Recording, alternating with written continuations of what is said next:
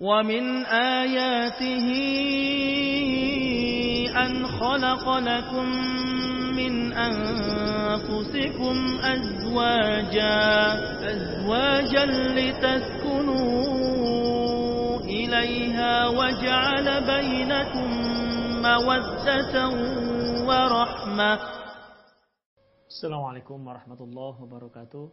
إن الحمد لله نحمده ونستعينه ونستغفره ونعوذ بالله من شرور أنفسنا وسيئات أعمالنا. من يهده الله فهو المهتد ومن يضلل فلن تجد له وليا مرشدا. أشهد أن لا إله إلا الله وحده لا شريك له وأشهد أن محمدا عبده ورسوله الذي لا نبي بعده. وقال الله سبحانه وتعالى يا أيها الذين آمنوا اتقوا الله حق تقاته ولا تموتن إلا وأنتم مسلمون. يا أيها الذين آمنوا اتقوا الله وقولوا قولا سديدا. يصلح لكم أعمالكم ويغفر لكم ذنوبكم. ومن يطع الله ورسوله فقد فاز فوزا عظيما. يا أيها الناس اتقوا ربكم الذي خلقكم من نفس واحدة وخلق منها زوجها وبث منهما رجالا كثيرا ونساء. واتقوا الله الذي تساءلون به والأرحام. إن الله كان عليكم رقيبا أما بعد إن أصدق الحديث كتاب الله وخير الهدي هدي محمد صلى الله عليه وسلم وشر الأمور محدثاتها وكل محدثة بدعة وكل بدعة ضلالة وكل ضلالة في النار معاشر المسلمين para pendengar dan pemirsa Rosat TV dimanapun Anda berada. Uh, Alhamdulillah kita kembali akan lanjutkan kajian kita tentang uh, 20 nasihat untuk para istri di mana kita telah masuk pada nasihat yang ke-14 yaitu as-sabru miftahul faraj. Kesabaran itu merupakan kunci kesuksesan, kunci kelapangan. Mereka yang tidak sabar maka hidupnya akan senantiasa sempit. Terutama di saat mereka diterpa oleh berbagai macam ujian dan gelombang musibah. Sabar merupakan uh, kunci dari menghadapi itu semua. Ikhwah rahimahullah wa iyyakum. Uh, penulis mengatakan as-sabru dia. Sabar itu merupakan penerang.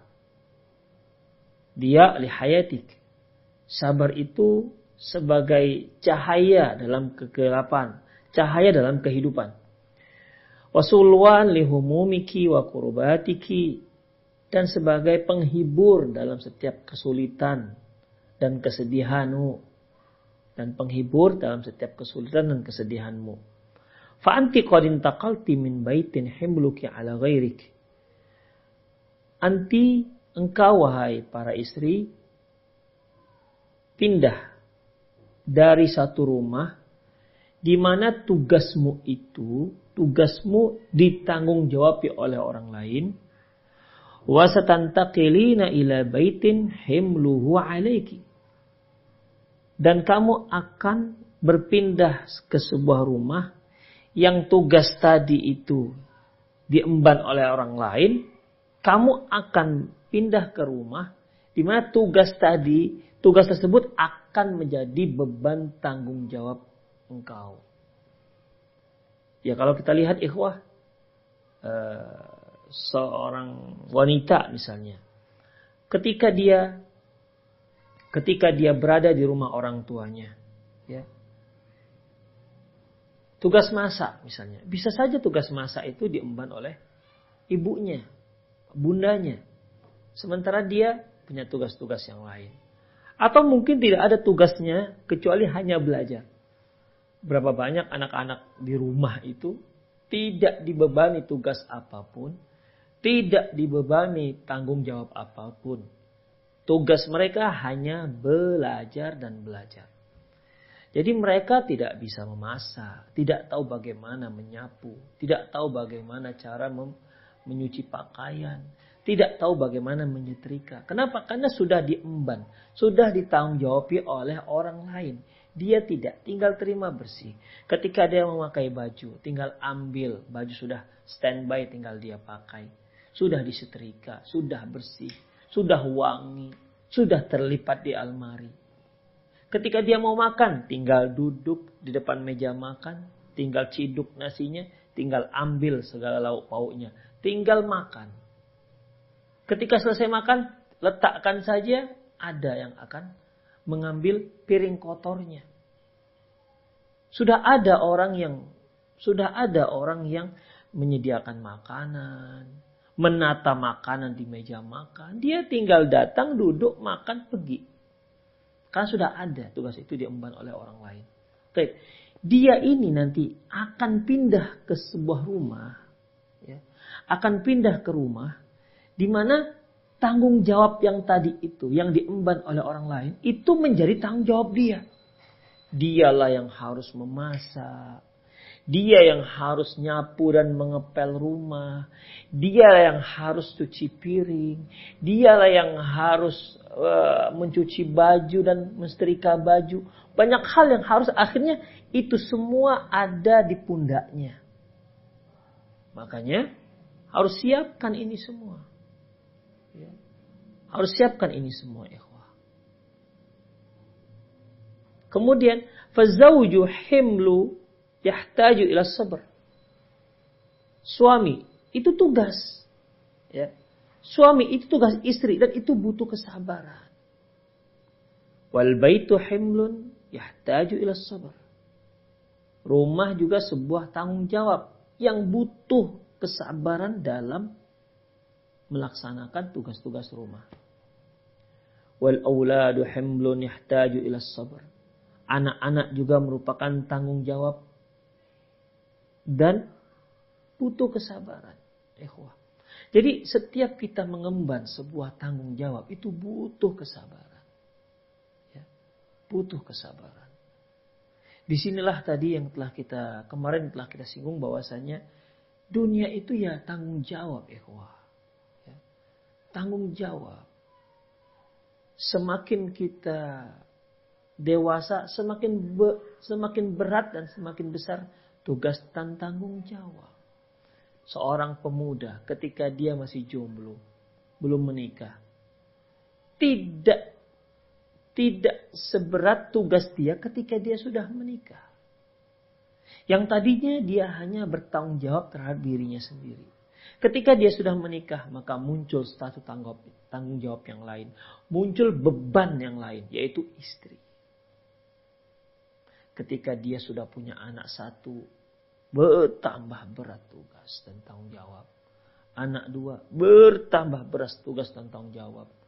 Menikah lagi dia, dua istrinya, semakin berat tugas dan tanggung jawab. Dan ini semua butuh kesabaran. Seorang istri ketika dia menghadapi suami itu butuh kesabaran. Selama ini mungkin yang dia hadapi adalah ayahnya. Adiknya yang laki-laki. Mungkin dia tak kenal dengan laki-laki kecuali ayah dan adik-adiknya. Karena dia besar di rumah tersebut, ya, dia lahir di rumah tersebut dan besar di rumah tersebut, besar di rumah ayah bundanya, dia sudah terbiasa dengan ayahnya, dia sudah terbiasa dengan adik-adiknya. Tapi ketika dia sudah menikah, dia akan memasuki tempat yang belum pernah dia tempatin. Dia masuk ke suatu tempat yang di mana dia belum terbiasa dengan tempat tersebut. Ditambah lagi dengan tanggung jawab, tanggung jawab akan semakin berat.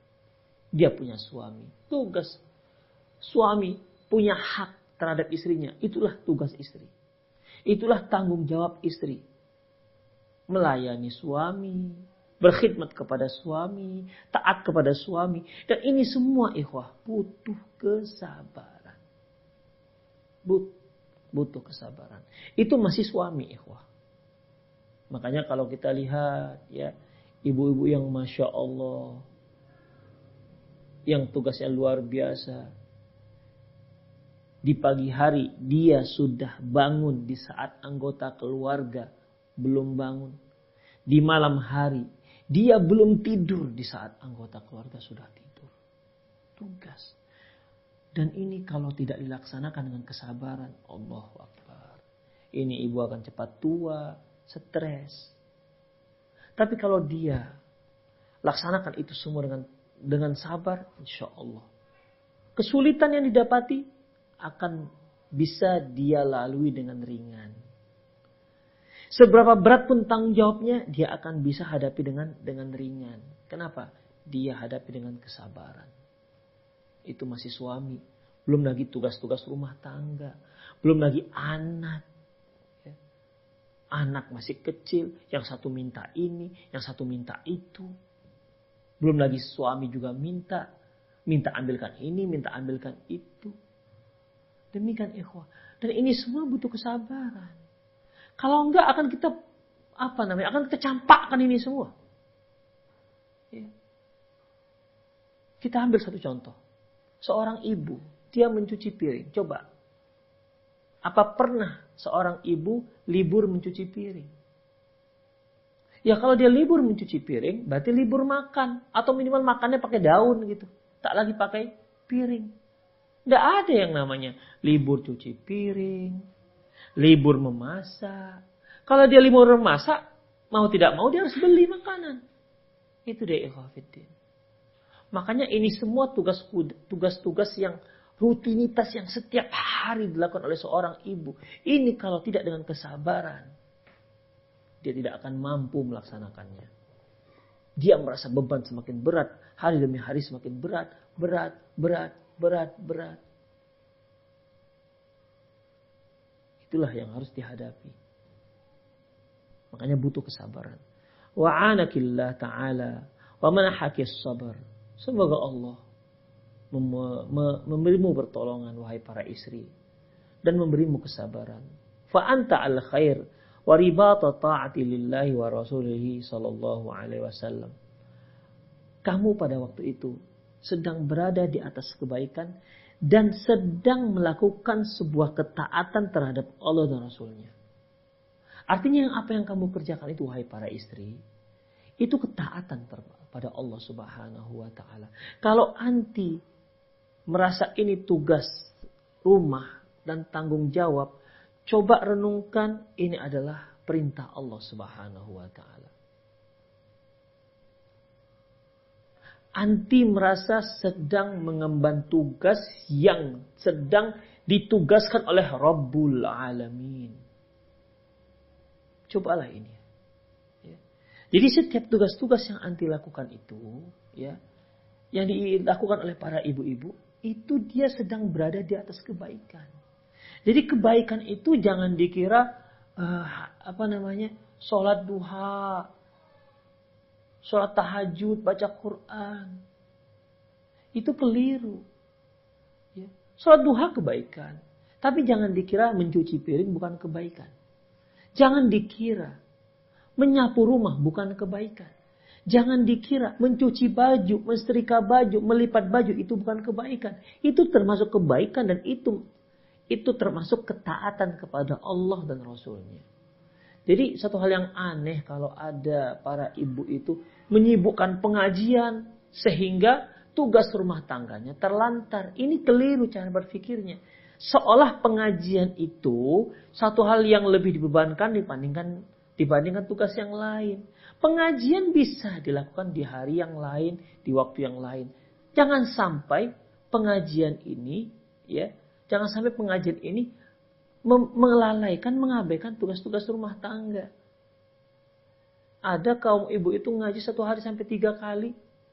Pengajian ba'da subuh. Atau pengajian duha. Pengajian ba'da asar. Pengajian zuhur. Pengajian asar. Demikian. Terus kapan rumahnya diatur? Kapan rumahnya dia tanggung jawabin? Kapan rumahnya dia selesaikan? Demikian ikhwah. Jadi jangan dikira tugas-tugas rumah tangga itu bukan ketaatan kepada Allah. Ini keliru, keliru dan keliru. Ya, ini keliru ikhwah. Falayan faridu biki an an an nasabu min ghairi ihtisabil ajri indallah. Jangan sampai keletihan yang engkau rasakan itu tanpa ada pahala dari Allah Subhanahu wa taala. Ikhwah, mungkin pernah dengarlah ya saya pernah menjelaskan bahwasanya kalau seorang istri itu mengemban tugas rumah tangga, mencuci baju, melipat, menserika baju, memasak dan lain-lainnya. Ya tugas-tugas ibu-ibu standar lah di rumah ya. Ingat, jangan dikira orang-orang kafir itu juga tak melakukannya. Istri-istri orang kafir itu juga melakukan hal yang sama. Ya. Tapi ingat, ya. Ta'lamuna, ya'lamuna kama ta'lamun. Mereka merasakan sakit letih yang kalian rasakan. Tapi watarjuna minallahi ma yarjun. Tapi kalian wahai para muslimah, kalian mengharapkan dari Allah yang tidak mereka harapkan. Sama, ya sama-sama cuci baju. Sama-sama cuci baju. Mereka cuci baju. Kaum muslimah juga cuci baju. Tapi mereka mencuci baju tidak ada nilai sedikit pun. Di sisi Allah. Tapi kaum muslimah mencuci baju. Dia harus niatkan bagus ini. Dia harus tahu bahwasanya ketika dia mencuci baju, setiap tetes keringat yang keluar dari dahinya ketika mencuci baju, ketika memasak, ketahuilah itu ketaatan kepada Allah Subhanahu wa taala. Ya. Itu bukan sia-sia. Itu ketaatan. Itu kan Allah yang mewajibkan. Allah ketika mewajibkan sesuatu, berarti mereka yang melakukan dengan kesabaran, dengan keikhlasan akan meraih pahala di sisi Allah Subhanahu wa taala. Kita lihat seorang istri punya anak banyak, rumah tangga punya banyak anaknya, mungkin tujuh atau delapan, masih kecil-kecil. Ya. Sehingga dia tak sempatlah sholat duha sebagaimana ibu-ibu yang lain. Tidak sempat duduk dalam seminggu sampai empat lima kali untuk menghadiri majelis taklim tidak sempat baca Al-Quran yang ibu-ibu yang lain bisa menghatamkan satu hari sampai dua tiga juz. Dia paling satu halaman. Tapi ingat, setiap kali dia mengurus anaknya yang delapan itu, itu semua ketaatan. Itu semua pahala. Ya, itu semua pahala. Demikian. Jadi, wahai para istri, para ibu yang disibukkan dengan tugas rumah tangga, jangan berkecil hati. Anti sedang melaksanakan ketaatan pada Allah, anti sedang melakukan kebaikan yang pastinya kalau itu dilakukan dengan keikhlasan dan kesabaran, Allah akan beri pahala. Jangan khawatir. Ya, jangan khawatir. Summa yajdaru tanbih. Kemudian ada satu hal yang penting ila annaki tahtajina ila sabr ma'a kulli hamlin bimufradihi. Engkau itu wahai para istri, wahai istri, ya. Dalam setiap tanggung jawab engkau membutuhkan kesabaran. Ya. Ini sebagaimana yang telah kita sebutkan tadi. Engkau membutuhkan kesabaran. Fa iyyaka wa iyyaki an tatarakaba an tatarakaba ahmal alaiki Jangan sampai tugas-tugasmu menumpuk di pundakmu. Fatazilul masyaqqa ala atiqaik. Sehingga beban pundakmu semakin berat. Fatatfahul kail wa tunadi ala nafsiki bilwail. Sehingga tak terbebak, tak sanggup anti pikul dan akhirnya anti mencela diri anti sendiri ada terkadang uh, seorang istri itu duduk termenung karena memikirkan mengapa tugas saya tak habis-habis. Mengapa kegiatan ini tak ada usai?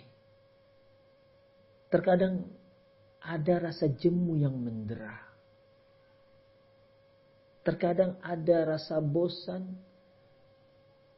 sehingga munculkan merasa nyesal.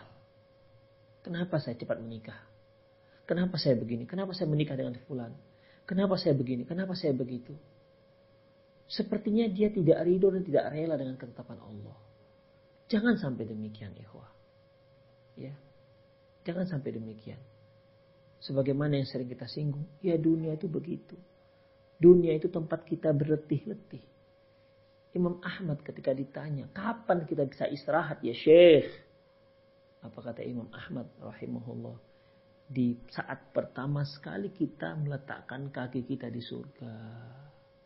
Itulah yang namanya istirahat.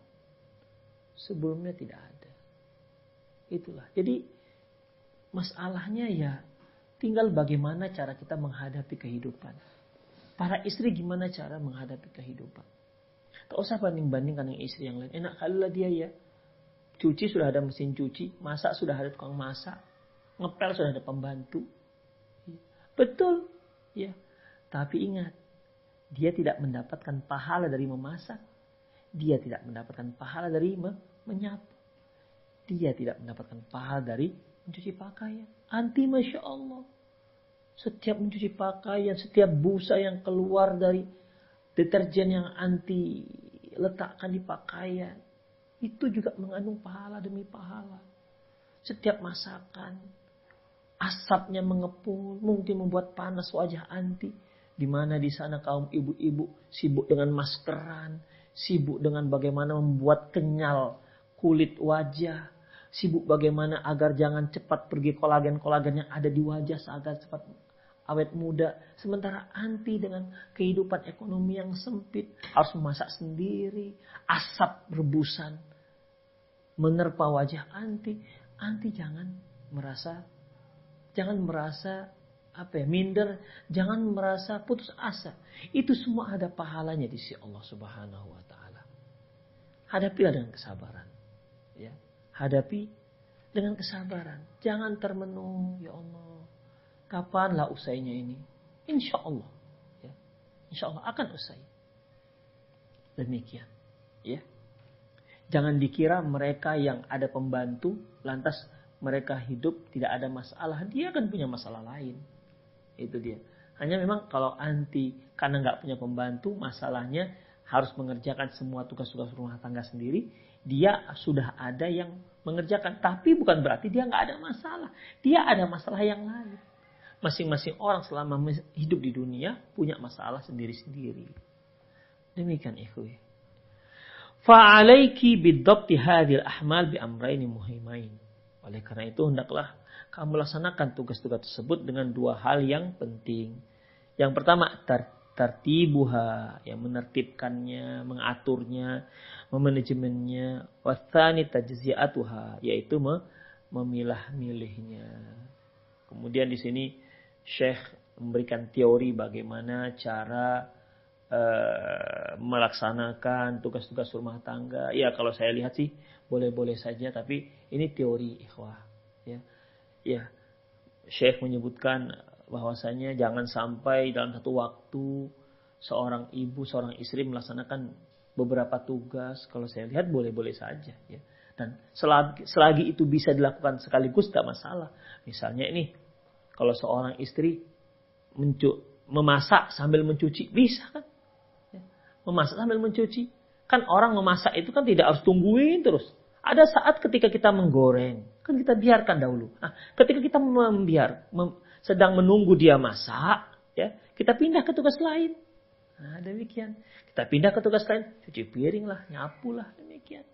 Atau kalau kita punya mesin cuci sekaligus sambil menunggu mesin cuci berputar me, apa namanya menyelesaikan tugas cuciannya kita kita masak.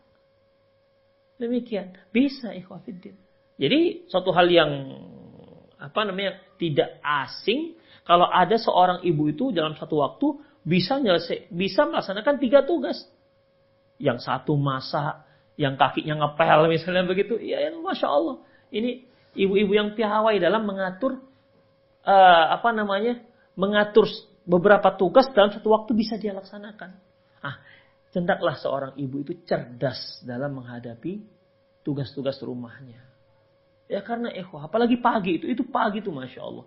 Pagi itu umumnya ya, umumnya eh, ibu-ibu uh, itu tugas ibu-ibu itu kejar sana kejar sini.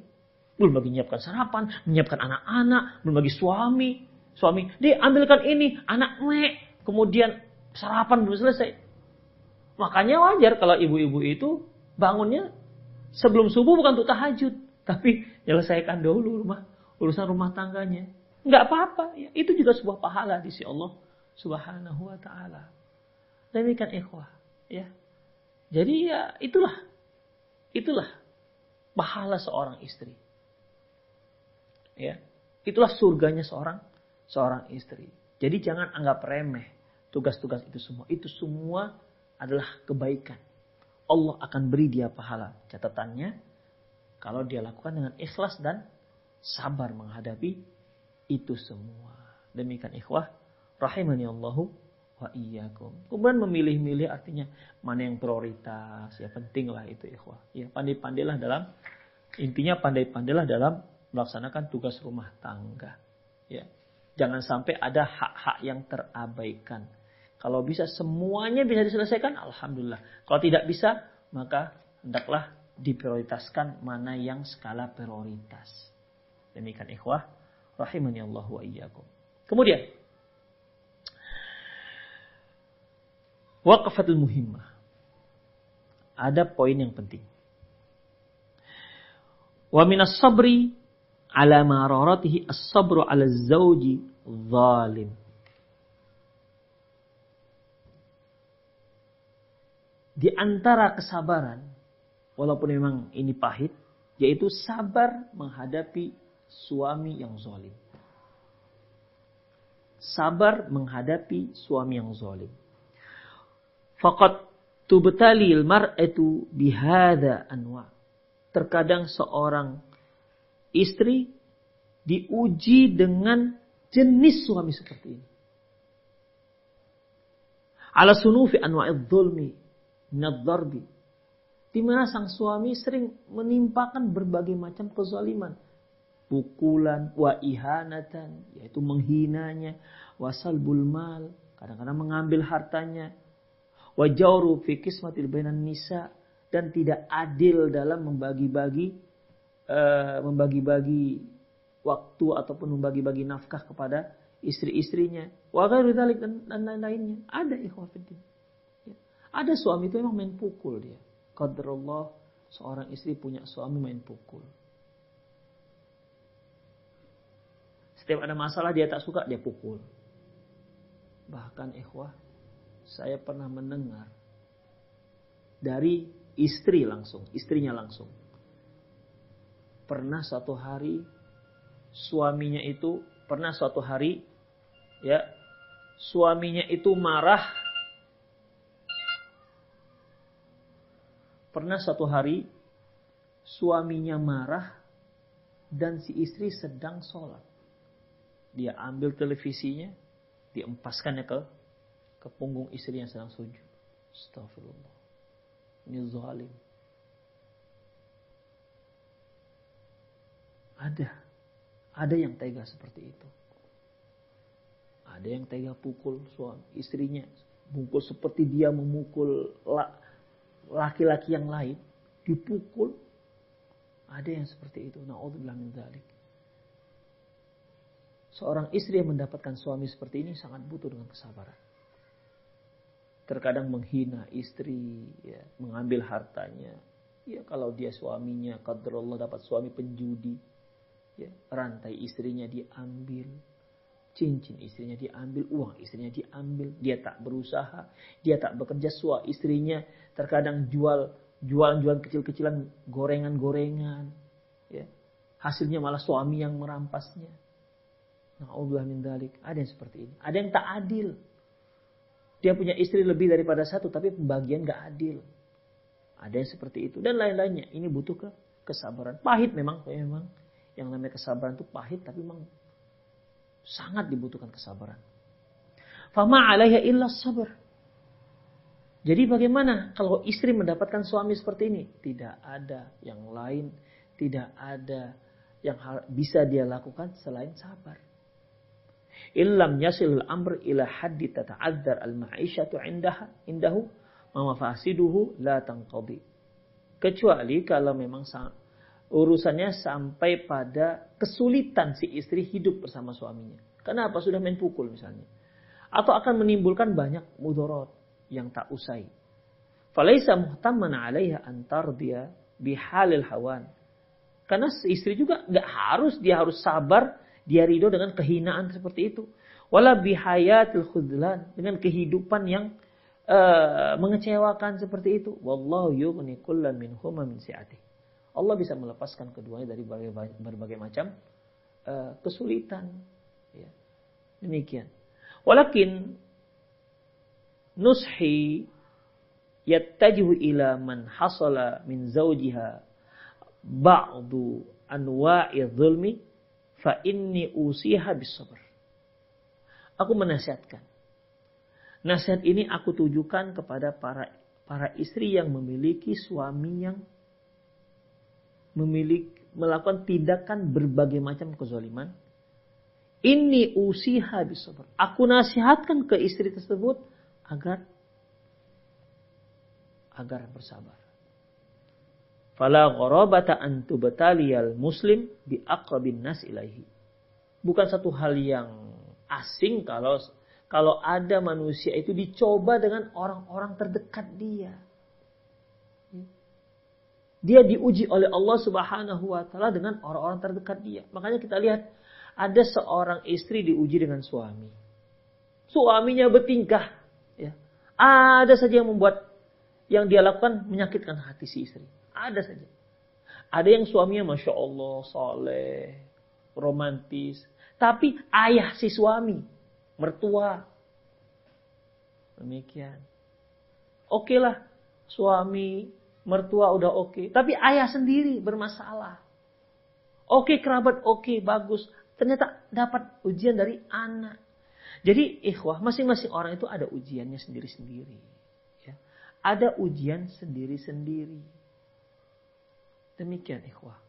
Jadi jangan dikira ketika kita dapat ujian, kita merasa kenapa ya Allah tuh nggak sayang dengan saya. Kenapa kok hanya saya saja diuji? Kita karena nggak tahu saja ujian mereka itu apa. Mereka pasti dapat ujian juga, ikhwah. Kan nggak ada ujian. Ya. Jadi satu hal yang nggak asing, bukan satu hal yang aneh kalau ada seorang muslim diuji oleh Allah dari orang-orang terdekatnya sendiri. Rasulullah coba. Beliau diuji dari orang terdekatnya apa? Pamannya, paman kandung tuh Abu Jah, Abu Lahab. Itu paman kandung, ikhwah. Paman kandung. Sehingga paman kandungnya ini yang berdakwah atau berkoar-koar di luar. Aku aja paman kandungnya tidak mau beriman dengan dia, apalagi kalian. Demikian. Jadi itu dijadikan sebagai dasar untuk mengingkari dakwah Rasulullah SAW untuk kufur terhadap uh, dakwah tauhidnya Rasulullah Wasallam. Paman kandung, ikhwah. Ya, paman kandung. Jadi seperti ayah, ada cobaan dari saudara laki-laki kita. Ada wanita itu dapat cobaan dari dari anaknya, dari suaminya, dari istrinya. Fahadihi sunnatul anbiya wal mursalin wasadatil alamin. Ya, ini merupakan jalan sunnah para nabi dan para utusan terdahulu dan orang-orang pemimpin-pemimpin hebat di alam ini. Itu dia. Artinya para para nabi mereka pernah diuji dari dengan ayahnya, dengan anaknya, dengan istrinya, dengan suaminya.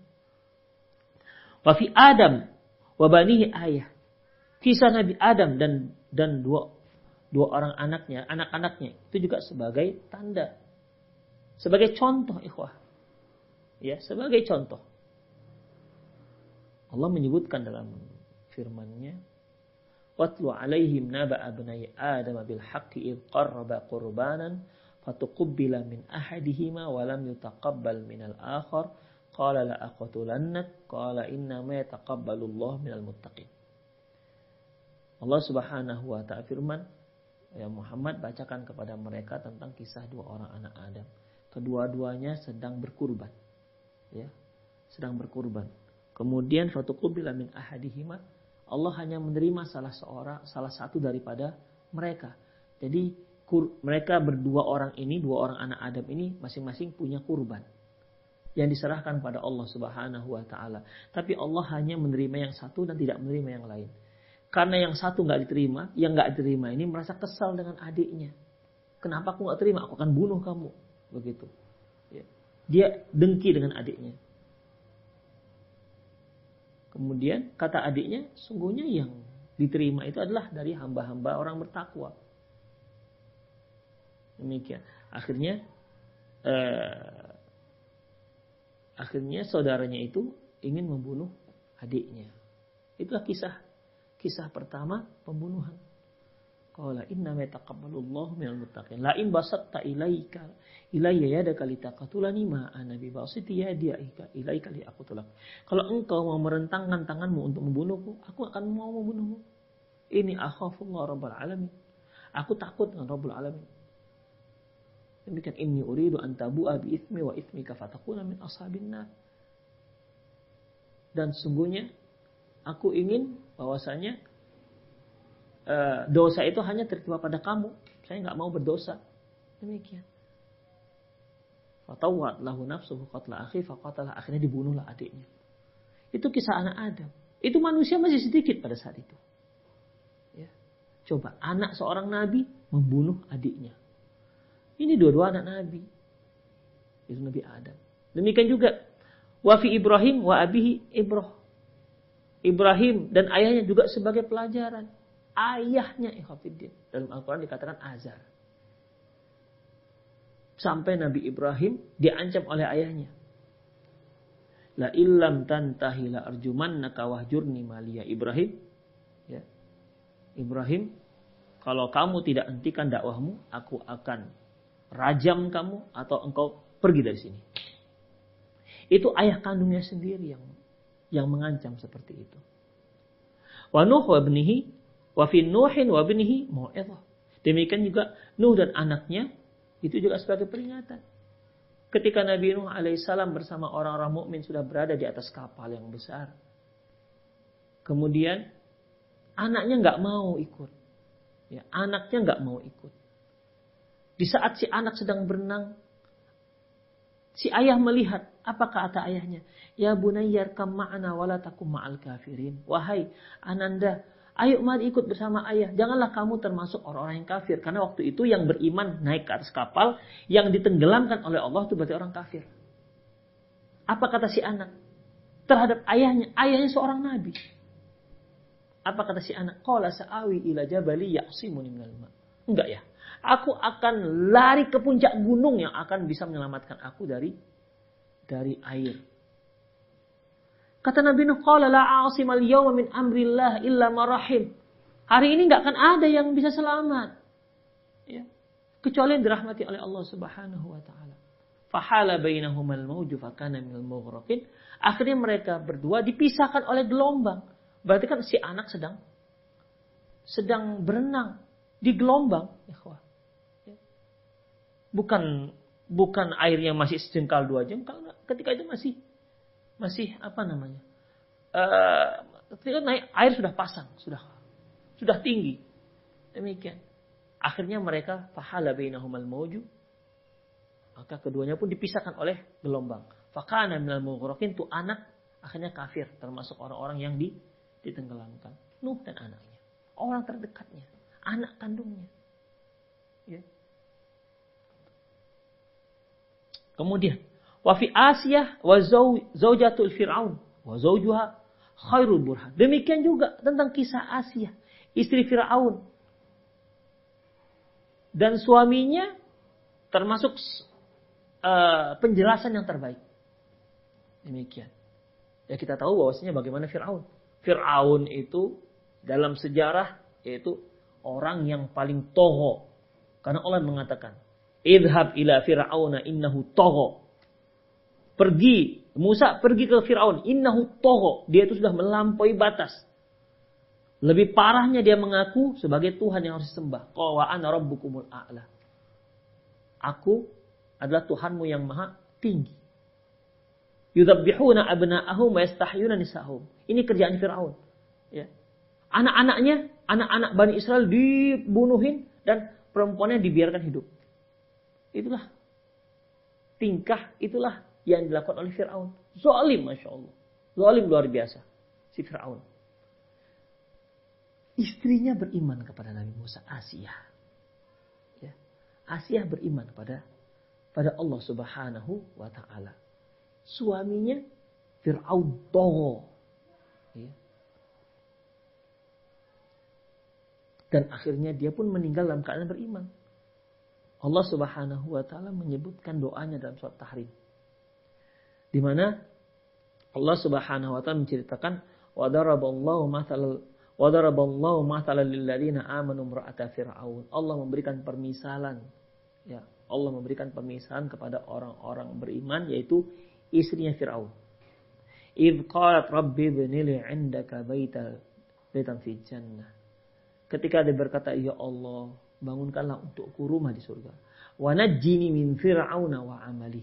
Selamatkan aku dari Fir'aun dan tingkah lakunya dan perbuatannya. Wa najjini min qaumidz zalimin. Dan selamatkan aku dari dari perbuatan orang-orang yang yang zalim.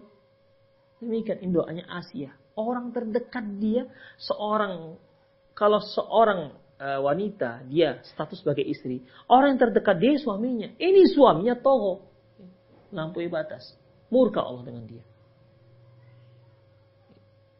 Wa fi nabiyina Muhammad SAW wa qawmuhu tahiyyatun wa saluhan.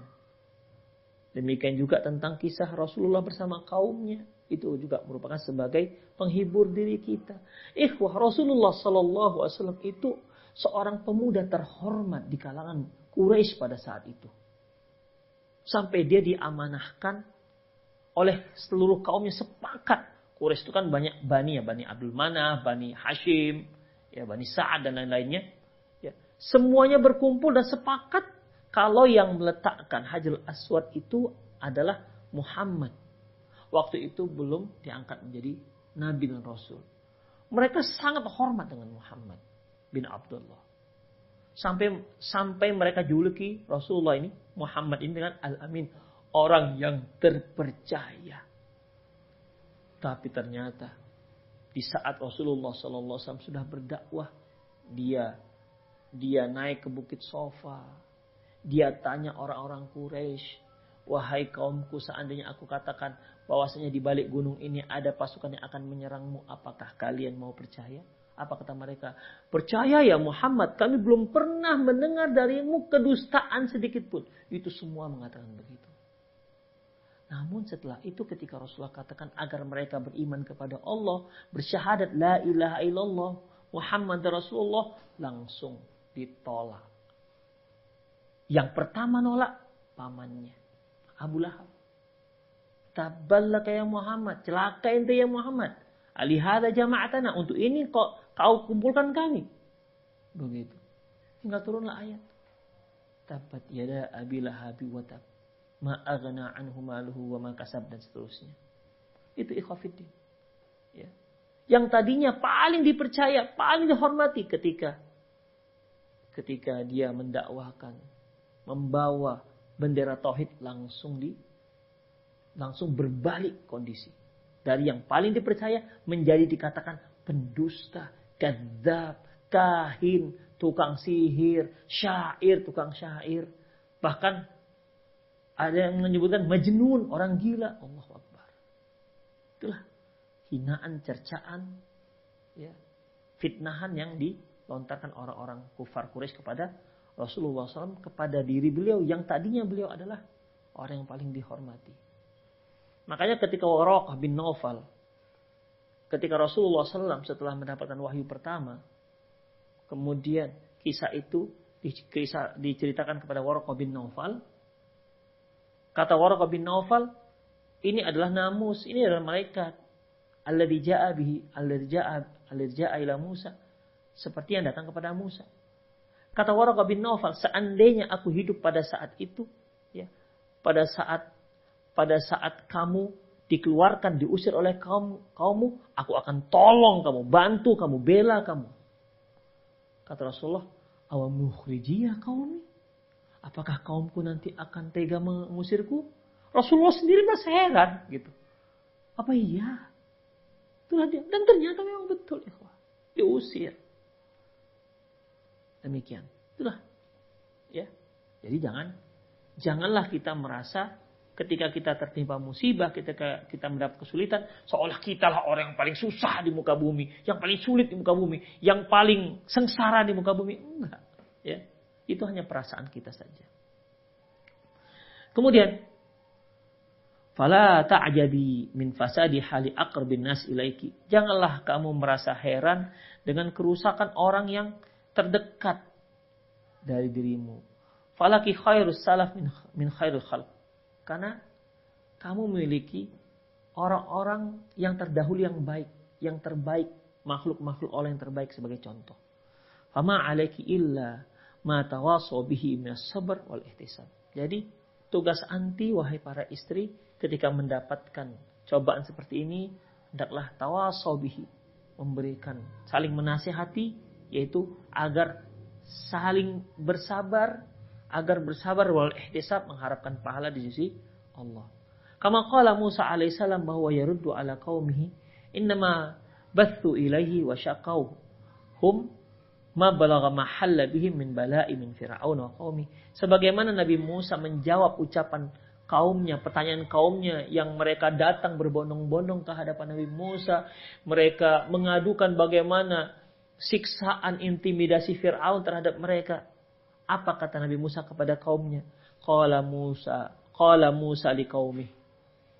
Berkata Musa kepada kaumnya, Ista'inu billahi wasbiru. Mohon pertolongan pada Allah wasbiru dan bersabarlah. Innal ardo lillahi yurithuha man yasha' min ibadi. Sesungguhnya bumi ini milik Allah. Sesungguhnya bumi ini milik Allah yang akan dia wariskan kepada siapa saja dari hamba-hambanya. Wal akibatu lil muttaqin, kesudahannya pasti dipegang oleh orang-orang yang bertakwa. Itulah perkataan Nabi Musa kepada kaumnya. Waktu itu Bani Israel diintimidasi oleh Firaun. Disiksa anak-anak mereka dibunuh, pokoknya luar biasa kezaliman Fir'aun terhadap Bani Israel. Sampai mereka mengadu kepada Nabi Musa. Gimana ini? Kapan selesainya seperti ini? Jawaban Nabi Musa, ya. Qala Musa kaum ista'inu. Was ista'inu billah wasbiru. Mohon pertolongan kepada Allah. Wasbiru dan bersabarlah. Demikian ikhwah. Jadi kesabaran mohon pertolongan pada Allah itu kunci dalam menghadapi banyak permasalahan. Wasbiri ala ada zauj wa khata'ih. Sabarlah kamu terhadap gangguan. Ya. Dan kesalahan suami. Wal akibatul sabirina hasanah biidnillahi azza wa jalla. Dan kesudahannya orang-orang yang sabar pasti dia akan mendapatkan kebaikan dengan izin Allah subhanahu wa ta'ala. Demikian ikhwah rahimani Allah wa iyyakum.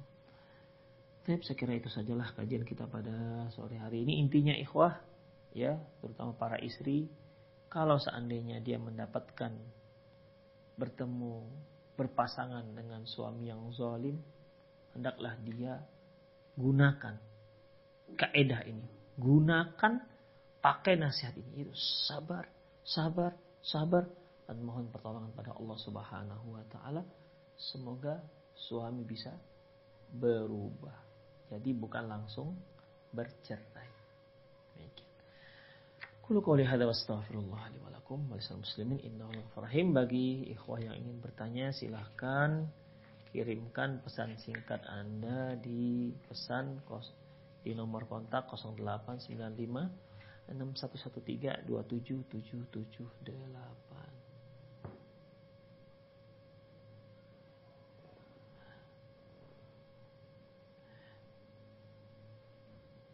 Assalamualaikum. Ustadz saya mau bertanya Apabila kita pergi ke pengajian Terus saat kumpul Kita nggak sengaja mendengar orang yang menggibah. Apakah kita mendapat dosa gibah juga Ustadz? Ikhwah Sesuatu yang dilakukan dengan tidak sengaja Maka tidak ada dosa. Hukum itu akan berlaku Jika memiliki tiga syarat. Pertama Tahu Al-ilm. Dia tahu. Kalau dia nggak tahu, dia nggak berdosa. Yang kedua, yaitu sengaja, muta'amid. Sengaja. Kalau ada orang yang melakukan tak sengaja, ya, tak sengaja, maka tak berdosa.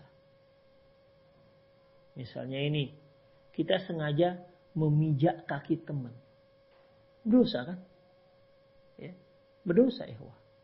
Tapi kalau tak sengaja terpijak kakinya, maka tak berdosa. Itu dia. Ya, tidak berdosa. Kemudian tidak terpaksa. Ya, tiga. Mengetahui, tahu, tidak uh, tahu, sengaja dan tidak terpaksa. Ada orang yang terpaksa, ikhwah. Kalau orang yang terpaksa melanggar syariat Allah, terpaksa dia melakukan satu hal yang diharamkan, maka tak berdosa bagi dia. Bahkan kalau ada Syekh Muhammad bin Shalih Utsaimin menyatakan kalau ada seorang yang sedang berpuasa, lantas dia dipaksa, dipaksa dengan ancaman bunuh, kamu kalau nggak makan akan saya tembak kepalamu dan nampak sungguh-sungguh. Akhirnya dia terpaksa makan. Dia nggak suka karena dia puasa. Dia sedang melaksanakan puasa Ramadan. Akhirnya dia makan. Kemudian yang mengancam ini pergi karena tak ancamannya sudah terlaksana. Lantas orang ini gimana puasanya? Lanjut puasanya. Ya, tidak dianggap batal. Hampir seperti itu, Ikhwanuddin. Jadi dia ada tiga, ya. Jadi ada tiga, tiga syarat, yaitu mengetahui sengaja dan tidak ter, terpaksa. Jadi kalau antum di sini lagi ngumpul-ngumpul, eh ada orang yang gibah di situ, ya antum nggak berdosa kalau terdengar. Tapi kita punya tugas, antum punya tugas. Apa tugasnya? Man ra'a minkum munkaran falyughayyir biyadi. Fa illam yastati' fa bilisani. Fa illam yastati' fa biqalbi. Barang siapa yang melihat kemungkaran, itu gibah kan? Gibah itu kan kemungkaran. Falyughayyir biyadi. Hendaklah dia ubah, tukar, hentikan kemungkaran itu dengan tangannya, dengan kuasanya. Kalau dia nggak sanggup, kan dia nggak punya kuasa, fabilisani, nasihati mereka, eh jangan gibah, jangan kunjing, nggak nggak boleh berdosa, tanya. Marah Allah. Fa'ilam yasati fabi qalbi. Kalau dia nggak bisa juga, tak pandai menjelaskan, fabi qalbi dengan dengan hatinya gimana? Dia jangan duduk di situ, cari tempat lain. Begitu tanda dia tak suka dengan perbuatan tersebut. Demikian ikhwah.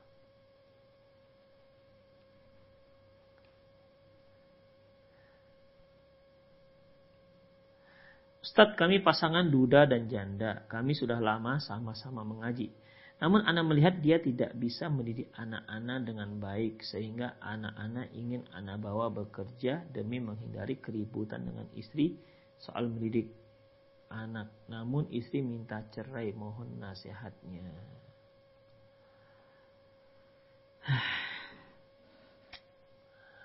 Itulah masalahnya ya. Baik. Dalam masalah ini ikhwah. Harus ada keterbukaan antara suami dan istri. Terkait dengan bagaimana cara mendidik anak. Ya, bagaimana dengan cara mendidik anak. Apa permasalahannya?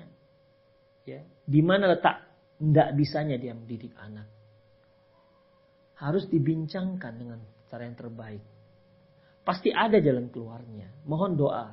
Mohon kepada Allah, berdoa kepada Allah. Pasti ada jalan keluarnya. Ya, jangan belum apa-apa sudah marah-marah. Jadi banyak masalah kecil itu ketika di, dibicarakan, ketika mau diperbaiki malah marah-marah lebih dahulu. Ini yang akhirnya tidak menyelesaikan masalah. Ketika sang suami mulai bicara masalah si anak, bagaimana sikap si istri kepada anak tirinya, istri sudah nggak terima duluan. Nah, berarti kan ada masalah ini dalam komunikasi. Anak-anak mereka, ya, walaupun anak tiri, ibunya ibu sambung, loh, mereka kan di atas. Jadi harus ada sinkronisasi, harus ada komunikasi. Bagaimana? Apa jalan keluarnya? Cara mendidik anak ini. Demikian. Kenapa ibu sebelumnya bisa, ibu yang ini nggak bisa? Berkomunikasi bukan komunikasi dengan cara yang baik. Jangan marah-marah. Ya. Jangan marah-marah, ikhwah. Dan ingat, apalagi kalau anak sudah besar, terkadang anak sudah besar ini bisa dia memprovokatori ayahnya. Seolah dia yang terzolimi. Demikian. Dizolimi oleh ibu ibu sambungnya. Bisa seperti itu. Makanya seorang suami harus bijak. Dia harus lihat masalahnya. Apa masalahnya. Mengapa anak ini nggak cocok dengan apa namanya istri ay istri ayahnya. Demikian. Si istri yang baru juga, yang ibu tiri juga harus mempelajari. Kenapa ya anak ini nggak suka dengan saya? Apa masalahnya? Itu terus dipelajari. Hidup kita memang harus terus belajar. Sampai mati kita terus belajar. Kita punya anak satu aja ikhwah. Ketika lahir, ketika dalam kandungan kita belajar nih. Bagaimana cara merawat dia dalam kandungan. Lahir dia, kita mulai belajar bagaimana merawat anak bayi. Sudah mulai dua tahun dia, kita mulai belajar bagaimana cara me, me, mendidik dan mengasuh anak dua tahun. Mulai masuk pada usia SD. Mulai dia tahu ini dan itu. Kita belajar bagaimana cara mendidik dia. Mulai dia remaja. Nggak sama kita mendidik anak remaja dengan anak-anak anak TK. Kita belajar terus, belajar terus, belajar terus. Demikian. Mulai dia masuk SMU, usia usia dewasa, juga harus terus belajar. Bayangkan Ikhwafiddin, tiga anak kita, tiga karakternya. Masing-masing harus kita pelajari dengan versi yang berbeda-beda. Itulah hidup. Yang satu anaknya penurut, yang satu enggak. Begitu. Tapi dua-dua kan harus kita kita ajarkan, harus kita didik, harus kita tarbiyah. Maka pelajari dua-dua. Nggak bisa cara mendidik si A, anak yang pertama, sama seperti mendadak anak si B. Nggak bisa. Ada anak kita yang cerdas. Ketika kita katakan, nak kamu hafal nih. Sebentar duduk dia, lima menit hafal. Tapi anak yang kedua, sudah setengah jam nggak hafal-hafal. Sampai nangis dia nggak hafal-hafal. Apakah sama cara mendidiknya? Enggak. Ya, beda. Ada anak itu kita bicara sebentar dia sudah paham. Ya. Tapi bandelnya luar biasa. Ada anak kita harus jelaskan lama baru dia paham, tapi rajin luar biasa. Suka membantu ibunya. Macam-macam ikhwah. Jadi nggak sama. Tiga anak, tiga karakter. Masing-masing beda cara mendidiknya. Makanya harus terus belajar. Ya. Tugas kita itu di antaranya mendidik anak-anak. Dibelajari, pelajari, pelajari, pelajari, terus belajar. Demikian. Ketika anak sudah menikah, Apakah sama cara kita mendidiknya ketika dia sebelum menikah? Beda. Ya. Apalagi kita punya anak gadis, dia sudah punya anak, sudah punya suami. Tidak bisa kita sembarangan terhadap dia sebagaimana sebelum dia menikah. Dia sudah punya suami. Demikian ikhwah. Jadi kita terus belajar. Si ibu tiri tadi belajar. Kenapa dia tidak bisa tidak bisa bersama anaknya, anak tirinya? Kenapa anak tirinya menolak dia? Apa masalahnya? Dipelajari. Si ayah juga begitu. Dia pelajari ini anak. Kenapa anaknya ini selalu gak cocok dengan ibunya? Dipelajari. Begitu. Gak bisa diabaikan. Gak cocok, gak cocok. Ya sudah kita saya bawa saja daripada bertengkar. Terus sampai kapan dibawa seperti itu? Sementara satu rumah. Sampai kapan itu? Jadi harus dipelajari. Belajar, belajar, pelajari terus. Demikian. Suami istri harus terus belajar. Kita hidup harus terus tetap terus belajar. Demikian ikhwah rahimanallahu wa iyyakum. Bismillah, Assalamualaikum Ustaz. Waalaikumsalam warahmatullahi wabarakatuh. Kami mempunyai anak asuh keponakan istri, seorang anak perempuan yang berusia 11 tahun saat ini.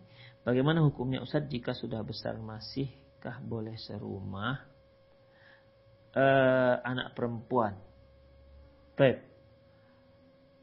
Uh, ikhwah, anak asuh, anak angkat, dalam Islam nggak apa-apa. Ya, tidak ada masalah. Tapi ingat, anak angkat ya anak angkat, anak asuh ya anak asuh. Binnya tetap ayah kandungnya, bintinya tetap ayah kandungnya. Tidak dinisbatkan kepada ayah angkatnya. Ayah angkatnya itu hanya memberikan asuhan biaya mengasuh. Namun yang namanya hak asuh iya.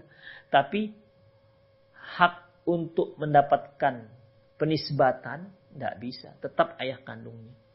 Rasulullah SAW pernah ditegur oleh Allah Subhanahu Wa Taala.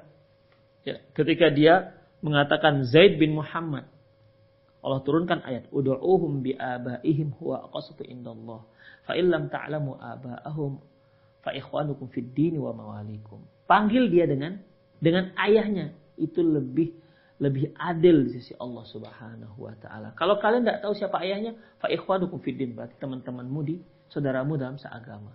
Demikian. Sejak itu berubah. Zaid bin ayah kandungnya itu bin Harithah. Demikian. Satu, binnya tetap binti ayah kandungnya. Yang kedua, Dia hanya anak asuh, tidak mahram. Berlaku untuk wanita-wanita yang tidak mahram lainnya. Bagi si suami. Karena ini adalah kepanakan istri. Makanya yang terbaik jangan ambil anak asuh keponakan istri yang perempuan. Sebaiknya agar, agar lebih nyaman ambil keponakan istri untuk diasuh yang laki-laki. Sehingga dengan istri kita dia mahram, dengan kita nggak ada masalah karena sama-sama laki-laki. Kalau mau perempuan, ambil dari keponakan si suami. Nah demikian. Jadi dengan suami tak ada masalah karena itu pamannya. Dengan istri kita nggak ada masalah sama-sama perempuan. Itu dia. Tapi kalau seperti ini ya ada masalah jadinya. Keponakan istri yang perempuan. Oke dengan bibinya nggak ada masalah. Dengan suami, suami bibinya kan bukan mahram. Berarti berlaku semua hukum masalah yang bukan mahram. Tidak boleh berkhalwat berdua-duaan. Tidak boleh membuka aurat di hadapannya. Siapa enggak? Demikian. Ya. Gak boleh aurat terbuka. Begitu dia keluar kamar, pakai pakaian lengkap. Begitu. Kecuali wajah dan telapak tangan. Keluar kamar udah pakai kaos kaki. Begitu. Demikian. Gak boleh dia berduaan dengan dengan suami bibinya. Karena bukan mahram. Di rumah berdua gitu nggak boleh. Demikian ikhwah. Ya. Itulah dia kalau yang bukan mahram. Jadi semua hukum yang antara perempuan laki-laki yang bukan mahram berlaku di sana. Ya, berlaku di sana. Kemudian karena dia bukan anak kandung juga tidak ada warisan. Meninggal si ayah, dia nggak dapat warisan. Meninggal si bibi, dia juga nggak dapat warisan. Tapi masih bisa dapat wasiat.